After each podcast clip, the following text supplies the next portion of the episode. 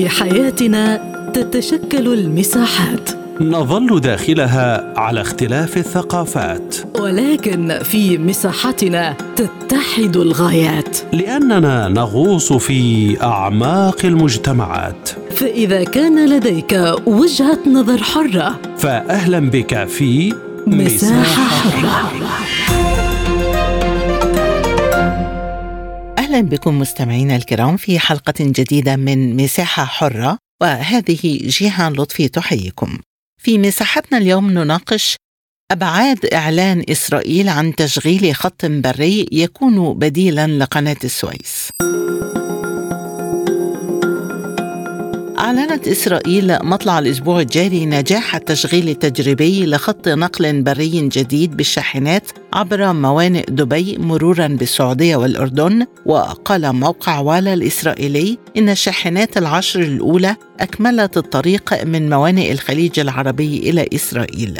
واعتبر المصدر أن الجسر البري الذي حصل على موافقة وزارة الدفاع وحكومة إسرائيل يمكن أن يوفر بديلا أسرع للمرور عبر قناة السويس ومن شأنه إبعاد البضائع عن تهديد الحوثيين في البحر الأحمر.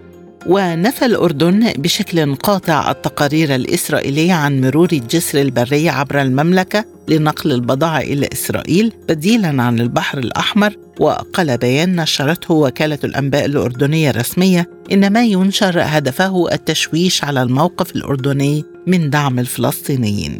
تبلغ الرحلة البرية من دبي مسافة 2550 كيلو مترا يتم قطعها في أربعة أيام ومن البحرين مسافة 1700 كيلو متر في مسافة يومين وسبع ساعات ويبلغ السعر نحو 1.2 دولار لكل كيلو متر وقال المصدر إن هذا المسار سيكون أغلى قليلا من الشحن البحري في الأيام العادية لكنه أرخص الآن في ظل ارتفاع تكاليف التأمين على السفن في البحر الأحمر بعد هجمات أنصار الله. فما هي أبعاد إعلان إسرائيل عن تشغيل خط بري يكون بديلا لقناة السويس حول هذا الموضوع تدور نقاشاتنا في حلقة اليوم من مساحة حرة.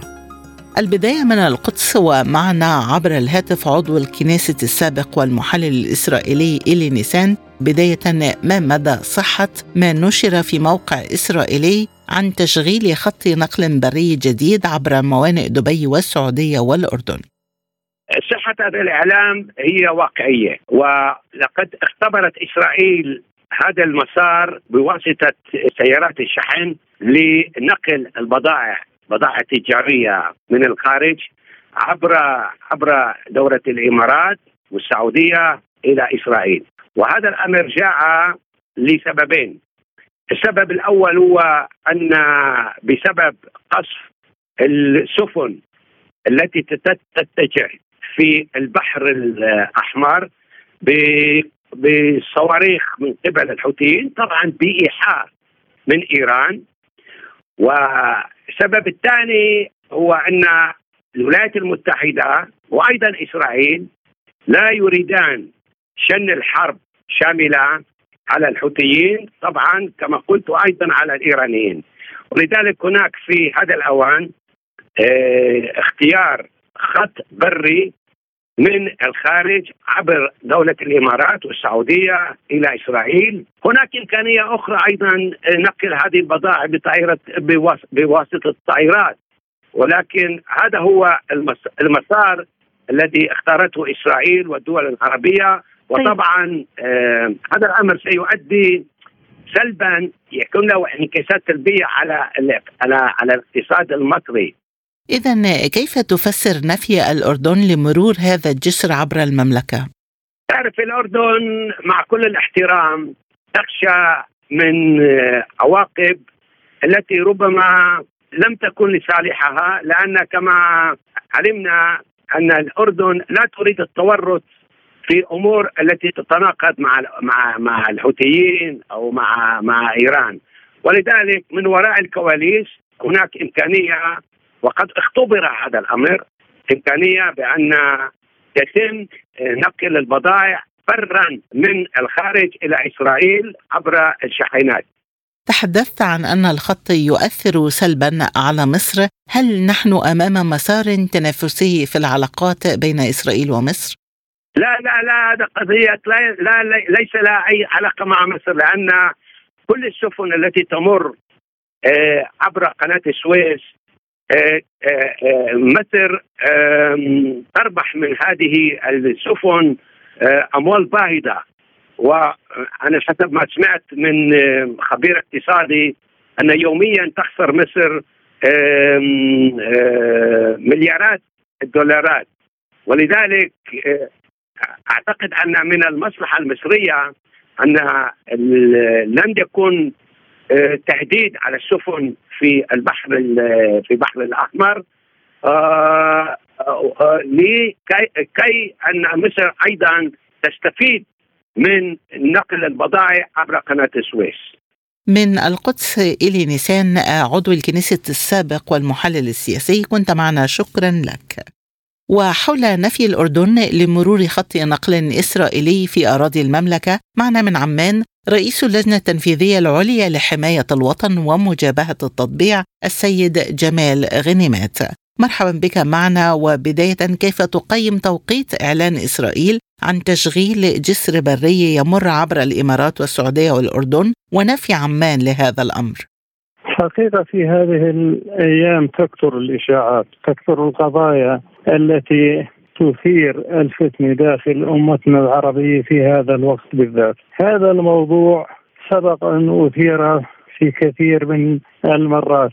ونحن نلاحظ حاليا الكيان الصهيوني يحاول أن يبث الفتنة في هذه الأيام داخل أمتنا العربية أكثر مما هي مبثوثه. هذا المشروع نفته الأردن في أكثر من مرة وعلى لسان أكثر من مسؤول، وأنا أعتقد أنه لا مصلحة للأردن في الدخول في في هذه المشاريع لأن آه، الأردن في هذه اللحظات بالذات يعاني الكثير الكثير مما يحدث في غزة والضفة الغربية، وأيضا حالة الشعب الأردني في هذه الأوقات المندفع إلى الشارع بكل قواه وبكل مدن وبكل محافظاته لا تسمح للنظام الرسمي الأردني أن يدخل بهيك مشاريع. الشعب الأردني يرفض التطبيع جملة وتفصيلا مع الكيان الصهيوني. والآن معظم شعبنا الأردني يطالب إسقاط وادي عربة، كل الاتفاقيات التي تم توقيعها مع الكيان الصهيوني يطالب بإلغائها.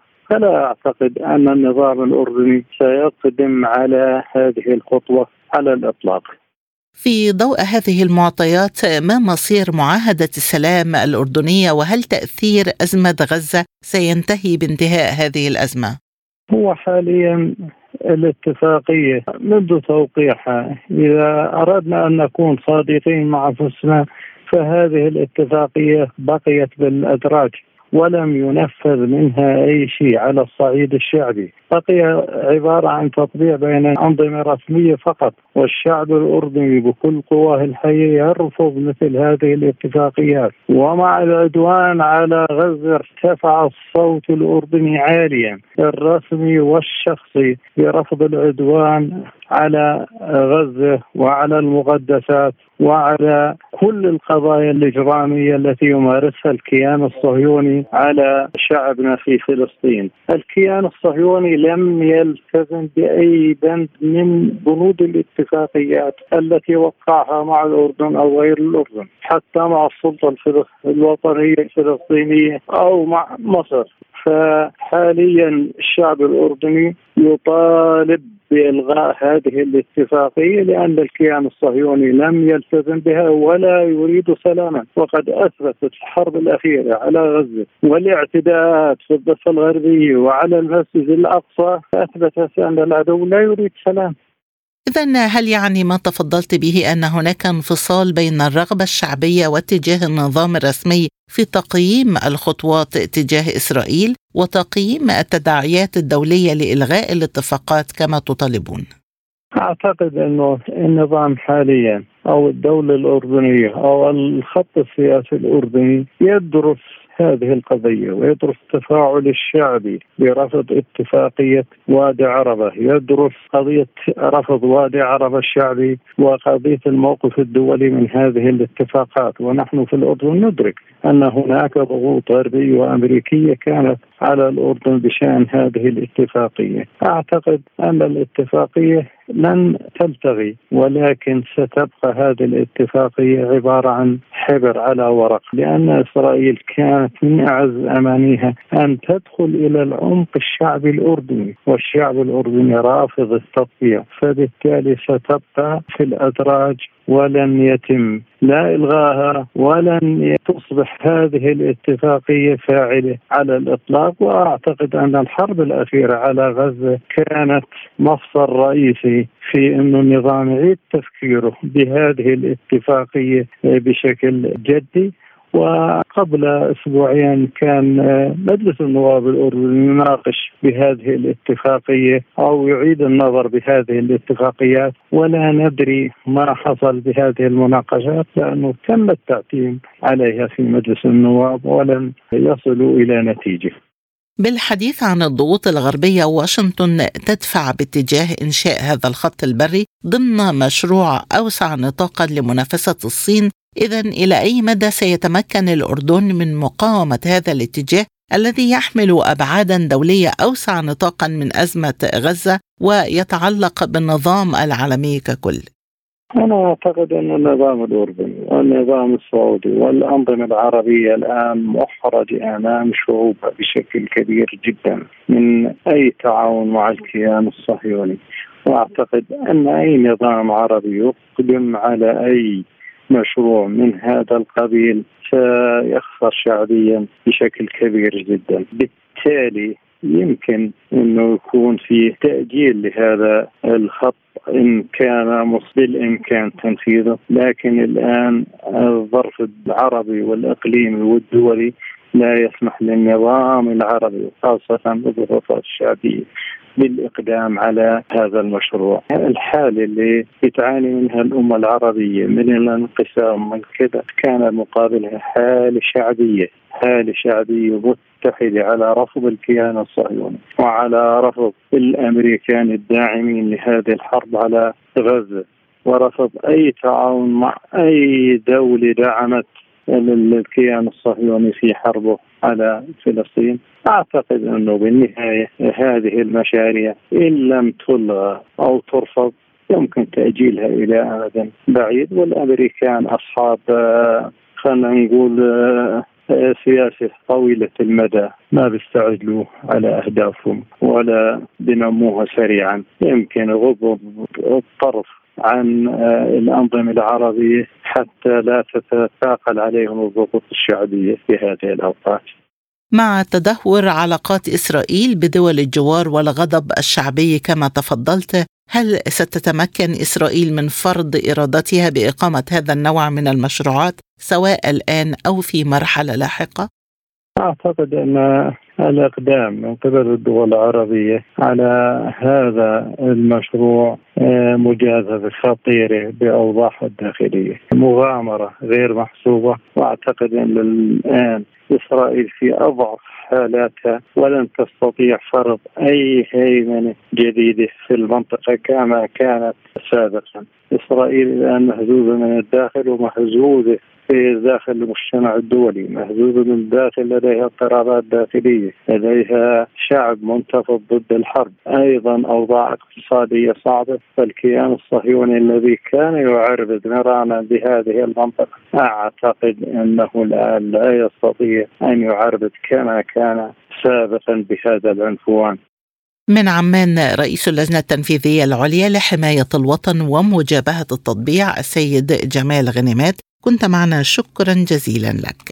وحول الأبعاد الإقليمية لهذا المشروع معنا من القاهرة خبير الشؤون الإقليمية الأستاذ هاني الجمل. أهلا بك ضيفا عزيزا معنا أستاذ هاني. وبداية سؤال حلقة اليوم ما هي أبعاد إعلان إسرائيل عن تشغيل جسر بري يمر عبر الإمارات والسعودية والأردن ويكون بديلا لقناة السويس على حد زعم إسرائيل؟ تحية لحضرتك أولا والسادة المستمعين للبرنامج عن كسب. بالفعل هذه محاولات حسيسة تقوم بها إسرائيل من فترة أخرى يمكن لها أكثر من اتجاه لمحاولة عرقلة آه، الملاحة في قناة السويس وعرقلة الردود الاقتصادية التي تعود من عوائد مرور السفن بقناة السويس على الاقتصاد المصري. يمكن هناك أكثر من محاولة قامت بها إسرائيل منها إقامة آه، ميناء برجونيون وقناة برجونيون تقريبا من 1963 وكانت بتحاول فيها تجد قناة مائية بديلة لقناة السويس ومن ثم تحويل التجارة إليها ومن ثم ضعف الإقبال على قناة يمكن الظرف الراهن بعد 7 أكتوبر الماضي والسجال ما بين القوات الجيش الإسرائيلي والمقاومة الفلسطينية هو اللي أجج المنطقة مرة أخرى وعدم مرور المنطقة أو التجارة عبر البحر الأحمر وبطريق باب المندب إلى قناه السويس بشكل امن. ما قام به الحوثيون في اليمن باعتراض السفن الموجهة إلى إسرائيل سواء كانت هي سفن إسرائيلية أو بتجارة مشتركة مع إسرائيل أو تحمل المواد المختلفة إذا كانت سواء كانت مواد غذائية أو لوجستيات حربية يتم توجيهها لإسرائيل استهداف الحوثيين لهذه السفن هو ما جعل إسرائيل في الوقت الراهن تجد بديل وتجريل تجريبي تحاول أن تقوم به. هذا الموضوع لم يكن جديدا هو موضوع قديم ارتبط قبل ذلك بممر التنمية اللي تم توقيعه على هامش قمة العشرين الأخيرة واللي كان بيربط ما بين الهند والموانئ الخليج العربي ومن ثم النفوذ إلى إسرائيل وبعدها الانطلاق إلى أوروبا. ما حدث في هذا التوقيت من نجاح إسرائيل في إقامة تشغيل تجريبي للقطار أو النقل البضائع عبر السكك الحديدية من موانئ دبي ثم إلى السعودية ومن ثم إلى الأردن ثم النفوذ إلى تل أبيب. هذه هي خط تشغيل تجريبي. تكلفة هذا التشغيل التجريبي تزيد حوالي واحد واثنين من عشرة دولار في الكيلو الواحد من قيمة هذه النقلات التجارية. معنى ذلك إن هذا الخط التشغيلي تكلفته فعليا في الوقت الراهن أعلى بكثير في الكيلو الواحد واحد واثنين من عشرة دولار عن حجم التجارة عبر البحار أو عبر قناة السويس والمناطق البحرية. ثانيا صحيح إن إسرائيل في حالة حظ فبالتالي بتحاول تجد مخارج مختلفة لها لنفوذ البضائع وهي خاصة البضائع الغذائية الطازجة وليست المعلبة. هو ما جعلها تتجه إلى هذا الاتجاه وبالتالي تستطيع أن تتحمل النفقات الزائدة في هذه الأسعار خاصة أن الممر السكك الحدية الذي يعبر من موانئ دبي ثم السعودية ثم الأردن ومن ثم إلى تل أبيب. هي منطقة بعيدة امنيا أو بعيدة عن سيطرة الحوثيين في هذه المنطقة الداخلية في الصحراء المخلصه ولكن هناك شكوك عن استمرار هذا الخط التجريبي في نجاح استخدامه صحيح إن هذا الخط وحصل على موافقة الحكومة الإسرائيلية في الوقت الراهن وحكومة الحرب وهي التي ترى الموقف متأجج إزاي في هذا الداخل لكن هناك عيوب كثيره جدا لن تستطيع أن تستمر في هذا التنفيذ أولها المسافة البينية ما بين الدول المختلفة. صحيح إن الخط سكة الحديد بيعبر هذه المسافة في حوالي أربع أيام أقل عن المعتاد ولكن هذه المسافة حتى الآن قد يتم استهدافها من قبل المقاومة الفلسطينية أو من قبل بعض المنتمين أو المتعاطفين مع القضية الفلسطينية وبالتالي من السهل اصطياد أو استهداف هذه الشحنات التجارية من خلال هذه الموانئ المختلفة أو سكك الحديد المختلفة لهذه البلاد. بالحديث عن البعد الأمني. في ظل الحرب القائمة حاليا في غزة ما هي فرص مرور التجارة البرية في المنطقة؟ وأيضا في ظل توتر علاقات إسرائيل مع دول الجوار وقد سمعنا نفي الاردن لمرور الخط في أراضيها. أعتقد إن دائما ما تلعب إسرائيل على الدعاية الإعلامية الفجة، دائما إسرائيل تتهج نفس النهج في إنها تعطي زخم إعلامي كبير لمقدرات الأشياء البسيطة، هي في صياغتها للخبر وانها على نجاح هذا التشغيل التجريبي وذكرت بالاسم الأردن وذكرت بالاسم السعودية والإمارات، يمكن طبعا هي ذكرت ثلاث دول ليها علاقة واتفاقيات أمنية أو نوع من أنواع التطبيع مع الدولة الثلاثيه، يمكن أقدمهم المملكة الأردنية الهاشمية ومن ثم الإمارات وكان في نهاية المطاف قبل أحداث 7 أكتوبر كان هناك اتفاق كبير جدا وتوافق ما بينها وبين المملكة العربية السعودية وكان يعتبر من أهم الاتفاقات التاريخية اللي استطاعت الإدارة الأمريكية أنها تحققها من أجل ضمان أمن إسرائيل. ولكن أعتقد إن إعلان المملكة الهاشمية لعدم مرور هذا الخط التجريبي يؤكد بمنع الشك إنها نفس فكرة الإكذاب والتكذيب الإسرائيلي دائما يتصدر المشهد الإعلامي دائما ما تطلق إسرائيل العديد من الاكاذيب التي تحاول أن تتعامل مع المجتمعات العربية على هذا الشأن دون تمحيص أو تفحيص هذه المشكلة. وبالتالي ما خرجت به المملكة الأردنية بأنها لا يحدث هذا المرور ما يؤكد عن كذب الرواية في هذا الشأن. ومن ثم قد يكون هذا التجريب التشغيلي في الداخل الإسرائيلي فقط بالذات من ميناء أجدود إلى ميناء ايلات لكن ليس هو المرور الكامل من ضمن الثلاث دول المختلفة. وقد يكون هذا التفويج البضائعي لم يكن ضمن خط ساخن متصل حركات ولكنه قد تكون نقلات جزئية جزئية وبالتالي تحاول إسرائيل صياغة الخبر وكأنه تعاون مشترك ما بين الدول الثلاث صحيح أن إسرائيل اعتمدت في هذا على كبريات الشركات في النقل البري المشهورة جدا في هذا الأمر ولكن النفي الأردني لهذه الحركة من التجارة في خطوط السكه الحديد المختلفه يؤكد على كذب الروايه الإسرائيلية ومن ثم تحاول إسرائيل دائما ما تضعف الأعداء أو تضعف المنطقة المجاورة لها يمكن الوضع الراهن هو وضع مقلق امنيا بالفعل لأن الحدود ما بين إسرائيل ما بين مصر وما بين الأردن هي حدود ملتهبة في الوقت الراهن ومن ثم أيضا حدودها مع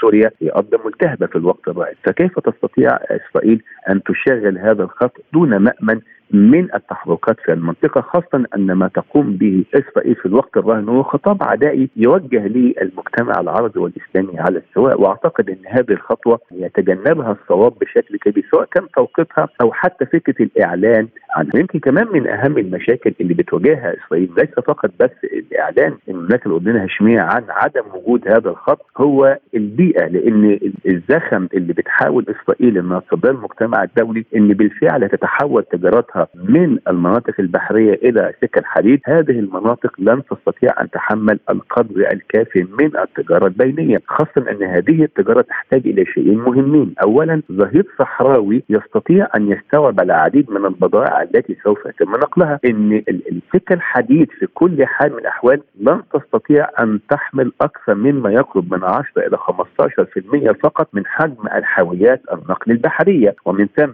يعتبر نقل هذه البضائع على السكه الحديد شيء مكلف جدا كما أنه لا يفي بالاحتياجات الضرورية لأن الاحتياجات التجارية في هذا الشأن يجب أن يكون لها مقابل مادة زائد سعر. وبالتالي إذا كان هذه الفكرة من مشروع في النقل السريع من سكه الحديد هيوفر من 10 15% فقط من حجم التجارة اذا تكلفته هتكون عالية. وبالتالي لن يقبل عليه العديد من الشركات التجارية الكبرى. والأهم من دوت إن منظمات البيئة والسلام الأخضر في المجتمع الإسرائيلي ترفض هذا المشروع قلبا وقالبا لأن حجم البضائع التي سوف يتم تصديرها في هذه الموانئ البرية يفوق حجم البيئة في هذه المنطقة وهي قد اشرقت أكثر من مرة لدى حكومة نتنياهو وغيره من الحكومات الإسرائيلية بأن هذا المشروع لن يكون مجديا خاصة أن نظراء البيئة في هذه الدولة يقفون بالمصاد لهذه الخطوة حتى وإن كان الوقت الراهن والظرف الراهن يجعل من هذه المنظمات تغض الطرف بعض الشيء عن اشتراطات البيئة وحجم التجارة اللي هيغير طبيعة هذه المنطقة كليا راسا على عقب إلا أنها تسمح باستمرار هذا المشروع. وإذا كانت الحكومة الإسرائيلية أعلنت إن نجاح خط التجويد التجريبي كان بناء على نقل السلع الغذائية الطازجة فقط فبالتالي أعتقد هي دي المقدار الوحيد اللي يتم نقله في الوقت الآني وفي الوقت الحاضر. ولكن أعتقد الخطوة التي تقوم بها إسرائيل لن تعد بالنجاح الكامل على فكرة إسرائيل. كانت هي تحاول أن تغير مسار التجارة بعيدا عن الحوثيين أعتقد إن وصول الحوثيين بصواريخهم للداخل السعودي قبل ذلك أثناء المناوشات التي كانت ما بينهما تستطيع أيضا بإحداثيات واللوجستيات أن تستهدف أيضا هذا القطار إذا عبر من الأراضي السعودية إلى الأردن ومن ثم إلى تل أبيب. أخيرا أستاذ هاني كيف تقيم مسار العلاقات المصرية مع تل أبيب في ضوء هذه التطورات وما الذي يمكن أن تفعله مصر في ظل المحاولات المتكررة لمنافسة قناة السويس وهي إحدى المصادر الرئيسية للدخل القومي في مصر؟ اولا يحكم العلاقة بين مصر واسرائيل هي اتفاقيه كامب ديفيد السلام ومن ثم مصر دائما ما تحترم اتفاقياتها وعهودها مع أي دولة ايا كان هذه العلاقة. وبالتالي هذا التعامل الأمني ما بين مصر وإسرائيل هو ثابت بالنسبة للجانب المصري إلا لو كان هذا الأمن في خطر. وقد أعلن السيد الرئيس أكثر من مرة أن الحدود المصرية هي خط أحمر بالنسبة لأي توجه أو أي خطط إسرائيلية لإزاحة الفلسطينيين تجاهه. ومن ثم ينعكس هذا الشيء أيضا على قناة السويس والتي تعد من أهم روافد الاقتصاد المصري في إدخال العملة الصعبة للداخل والاقتصاد المصري خاصة أن التعريفه الجمركية التي يحصل عليها الجانب المصري من عبور السفن هي تعد اهم مصدر من مصادر سد مصر للدين الخارجي سواء كان صندوق النقد الدولي أو غيرها من المؤسسات الدوليه وبالتالي دائما ما تقف مصر بالمصاد لمن يسول له نفسه لمحاوله تشكيك أو تقليل حجم التجارة الداخلة إلى قناة السويس. ومن ثم